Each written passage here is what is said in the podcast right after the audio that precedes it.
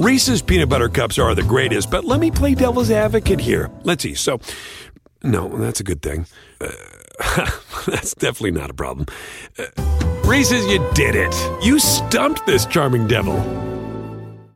Reese's peanut butter cups are the greatest, but let me play devil's advocate here. Let's see. So, no, that's a good thing. Uh, that's definitely not a problem. Uh, Reese's, you did it. You stumped this charming devil. Robertson, thank you for listening to the special encore presentation of TV Confidential. We'll be back with a brand new edition of the program. Next week, our guests will include Emmy Award winning actor and producer Kevin Spirtas. Hi, this is Allison Arngrim, alias Nellie Oleson, and you're listening to TV Confidential.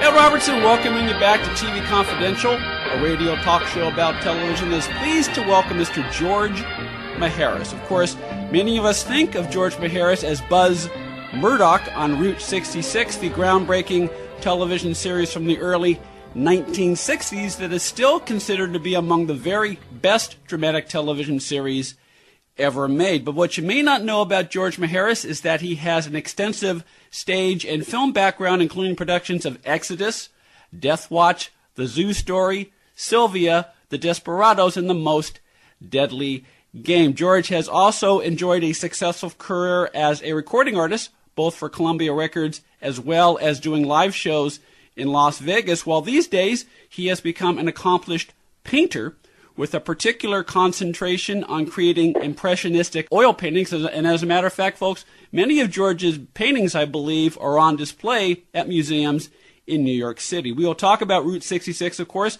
as well as some of George's other roles in film and television in just a sec. But first, George Maharis, welcome to TV Confidential.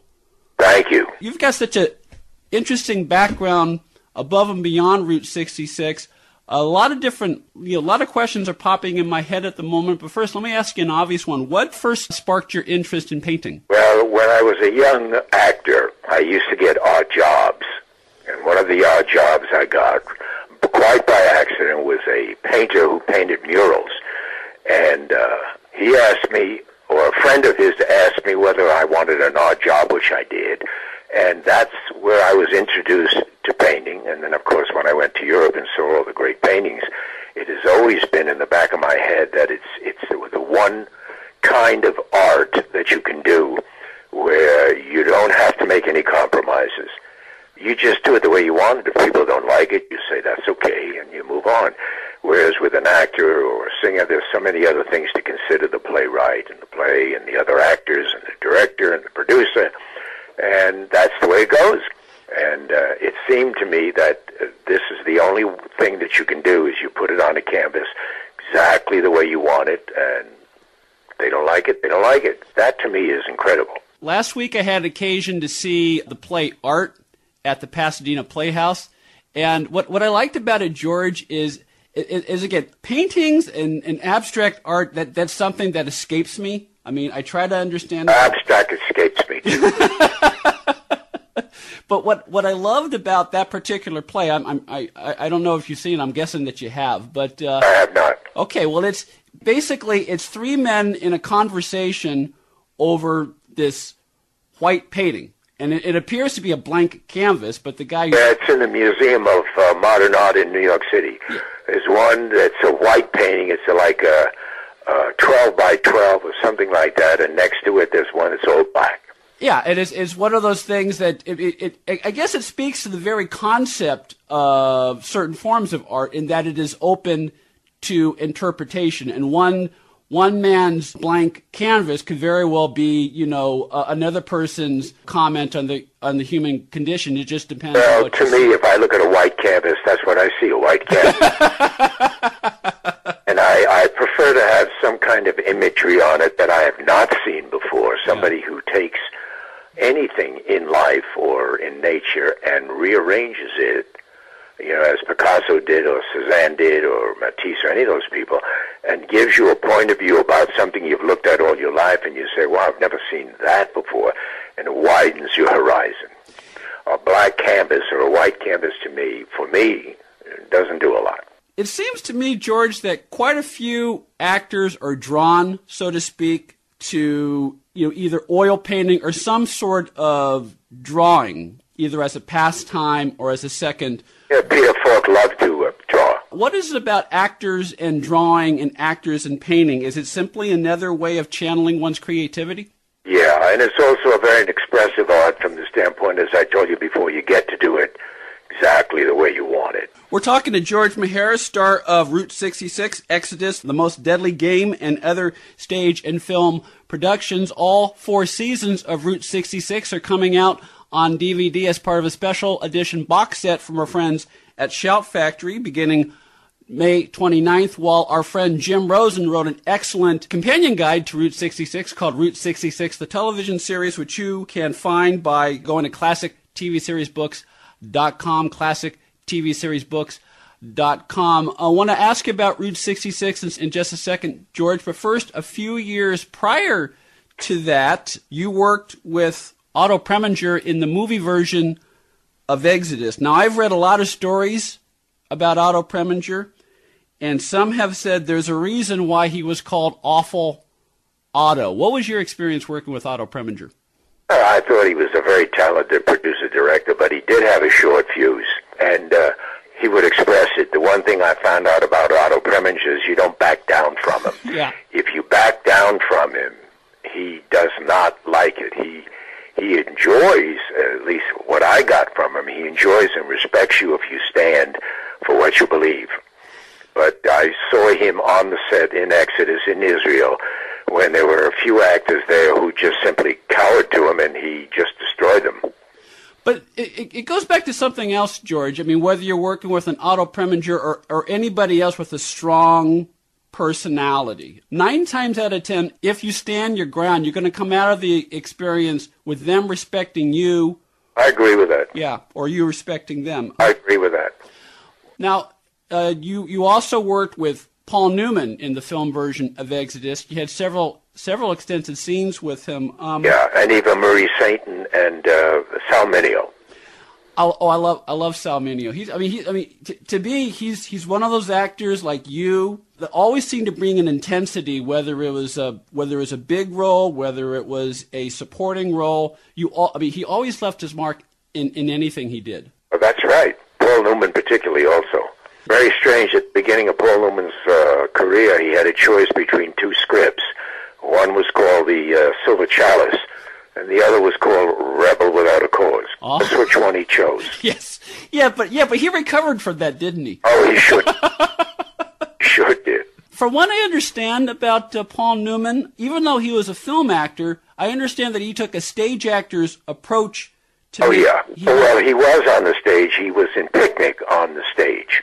And- uh, he played uh, the. Uh, I can't remember the name of the role. Not the lead. Uh, that was that was Ralph Meeker. Mm-hmm.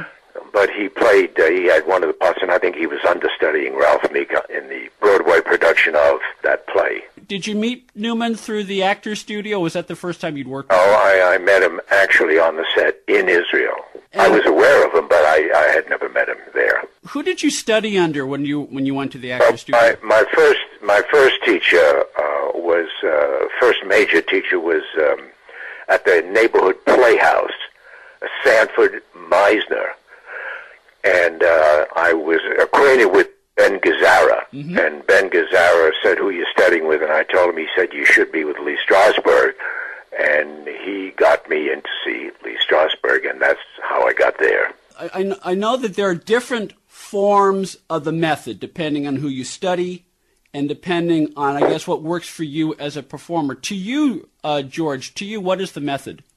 Well, actually, uh, the method or any other system, in my view, should be whatever you can find that you can use, you use, and you drop the rest. You don't try to make it something that does not work for you just because it works for a lot of other people. So what it does, it what it does for you is it shows you to try to find the things that work, which means that you have to be daring and fresh and not repeat and and lean on things that you know will work. And for me, that's what it was. And the impromptuness was uh, like we used to do a lot of improvisations, and that teaches you how to react to whatever the situation is.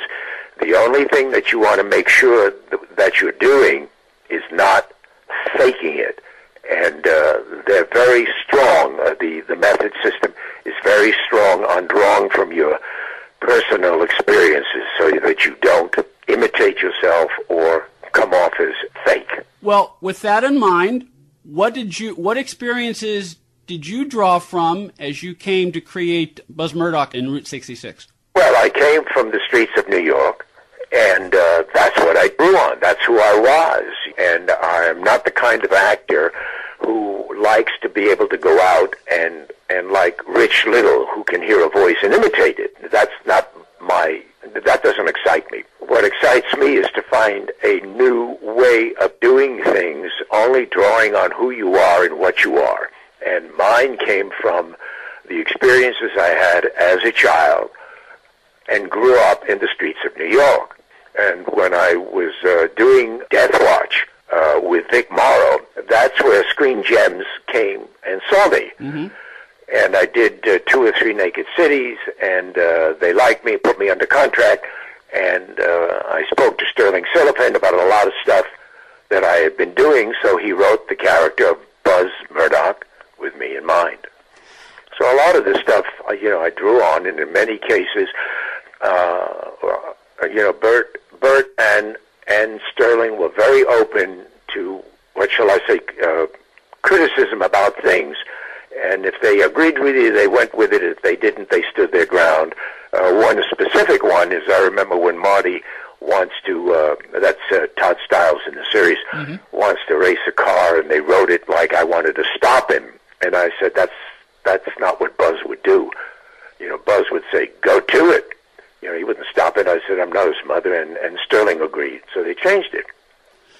That kind of stems with, with, with another question I want to ask you, George. And we'll get to that question in just a second. In the meantime, you're listening to an encore presentation of a conversation with actor George Maharis that originally aired in March 2012. George Maharis passed away this past Wednesday, May 24th, at the age of 94. Stay with us, folks. We'll be right back. At what point did you feel that you knew the character of Buzz better than Bert Leonard, better than Sterling Silliphant? That probably came maybe six or eight months into the series. And if I watch, you know, if I watch the series, you can see it at at the beginning. I don't know whether the viewers can see it, but I because as we got into the series and and Marty and I got to know each other and the characters and so forth, so forth, and so on, it started to work better and better. Of course, you, you mentioned the viewers may have picked up on that, you know, as they were watching the show in real time when it, when it originally aired in the early 60s. But I understand because of the way the show was made and the fact that you were on location all the time, you didn't really have time to to watch the show yourself until many, many, many years later. You're absolutely right. I didn't see any of them. We were working Friday night. We worked uh, practically seven days a week because we made 33, 32, 35 shows a year, which they don't do anymore. And we were on the road, and we would get the scripts like on a Saturday or Sunday and start filming it Monday. So lots of times I would read it Saturday night, and then I would be on on the phone Sunday with conversations with Bert Sterling, and that's the way it went. So what you had to do was you had to perfect your uh, improvisational skills because in many cases you only got one take You you only got one take, and, and yeah, you only got one take because it was because just you had you were shooting 14 pages. Yeah, and you got to keep the to the production schedule. It's not like you can you can you can um, go back to the. Uh, Well, they had stand. they had the shows slated for five days for one show. That never happened. It took six, seven, sometimes eight days to do a show because of uh, problems and so forth and so on, and just too many things to do. So in many cases, and if you look at the shows, you will see that there was very there was no looping, if if you know what that means. that that's when you go into post production and you will correct something um, in in. Yeah, because the sound of the airplane flew over something. There was none of that, or practically none, I should say. Maybe one or two. I never went in there. Everything was, and the sound crew and and uh, Jack Marta and the, uh, the the camera crew. They were terrific. They solved most of the problems. And, and again, uh, we, we, we've been touching on this before. The amazing thing is that every episode of that show was shot in a different town, different city across the United States. Right. Well, what we tried to do is we tried to stay within a vicinity for three or four shows because traveling from one place to another, Oh, you would lose time. And of course, during that time, what they had us doing was uh, publicity. You know, they fly us someplace for publicity while the trucks were moving, and that's that's the way it went. But I loved it. I, it was terrific. It was tougher for for uh, a lot of the crew and um, Marty, who had a family, and they were they spent a lot of time without their family. It was like a wagon train. Yeah, it, it was like a modern day wagon train. That Yeah, you went- exactly. you We went- were right there on the set. What you saw is what you got. Of course, it was an anthology show with you and Martin Milner as the as the regular characters. But um, Exactly. but I understand that the There were two guys, two guys. Marty came from a well-to-do family, and I came from the streets.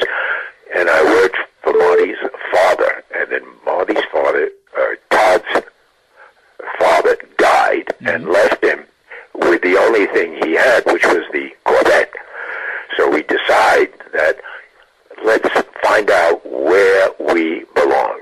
So we go on the road and we get involved with people and things like that and looking. Because originally the script, the show was called The Searchers. which which I don't think would have worked, George, because you know because in 1960 that's too that's too close to that iconic Western movie with John Wayne. So I, I think changing it to Route 66 was a Well, the reason they they changed the name is because somebody had the name already planned. Oh. Or I should say they had rights on it, couldn't use it. So they changed it to Route 66. and it was it was I, li- I liked a lot better. And of course, Nelson Riddle, Nelson Riddle's theme was terrific. Yeah, and of course, and of course, you know uh, that was back in the day when you would have that opening title sequence that would just put you in the mood. You know, not you know not only the title sequence, but Nelson Riddle's music. It would put you in the mood to watch that show every Friday night, and that's gone today because you know, Uh, it's gone. Not only that, but most people I would meet years later wondered what happened to the red Corvette. It was never red. why do people think it was red, George? Ah, yeah, yeah, that was my next question. I don't know. I don't know. I used to say to them, the show was in black and white. What made you think it was red? I think they just associated a fast car with the color red. Well, I I understand that uh, you ended up getting a Corvette as a result of doing the show. Oh yeah. Uh, a cute story about that. When, when we were going there, I, I asked Peck Pryor, who was one of the people at Campbell Ewald who represented Chevy and and the show, and I asked him, "Are they going to give us a car?" And he said to me, "Do you want a car?" And I said, "Yes." He said, "Well, you do it. I tell you, you'll get one." So we went into the meeting. We met the big wigs at, at Chevy, and I said to them, "Listen, you know, we're going to be on the road. Is it okay if I bring my Thunderbird?" What did you say after that? I said, "We'll, we'll, we'll get your car." True story.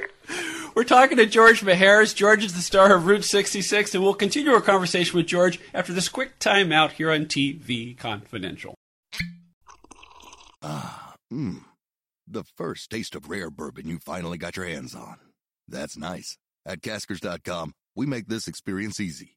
Caskers is a one stop spirit curator with an impressive selection of exclusive, sought after, rare, and household names in the realm of premium spirits and champagne. Discover the top flavors of the year now by going to Caskers.com and using code WELCOME10 for $10 off your first purchase.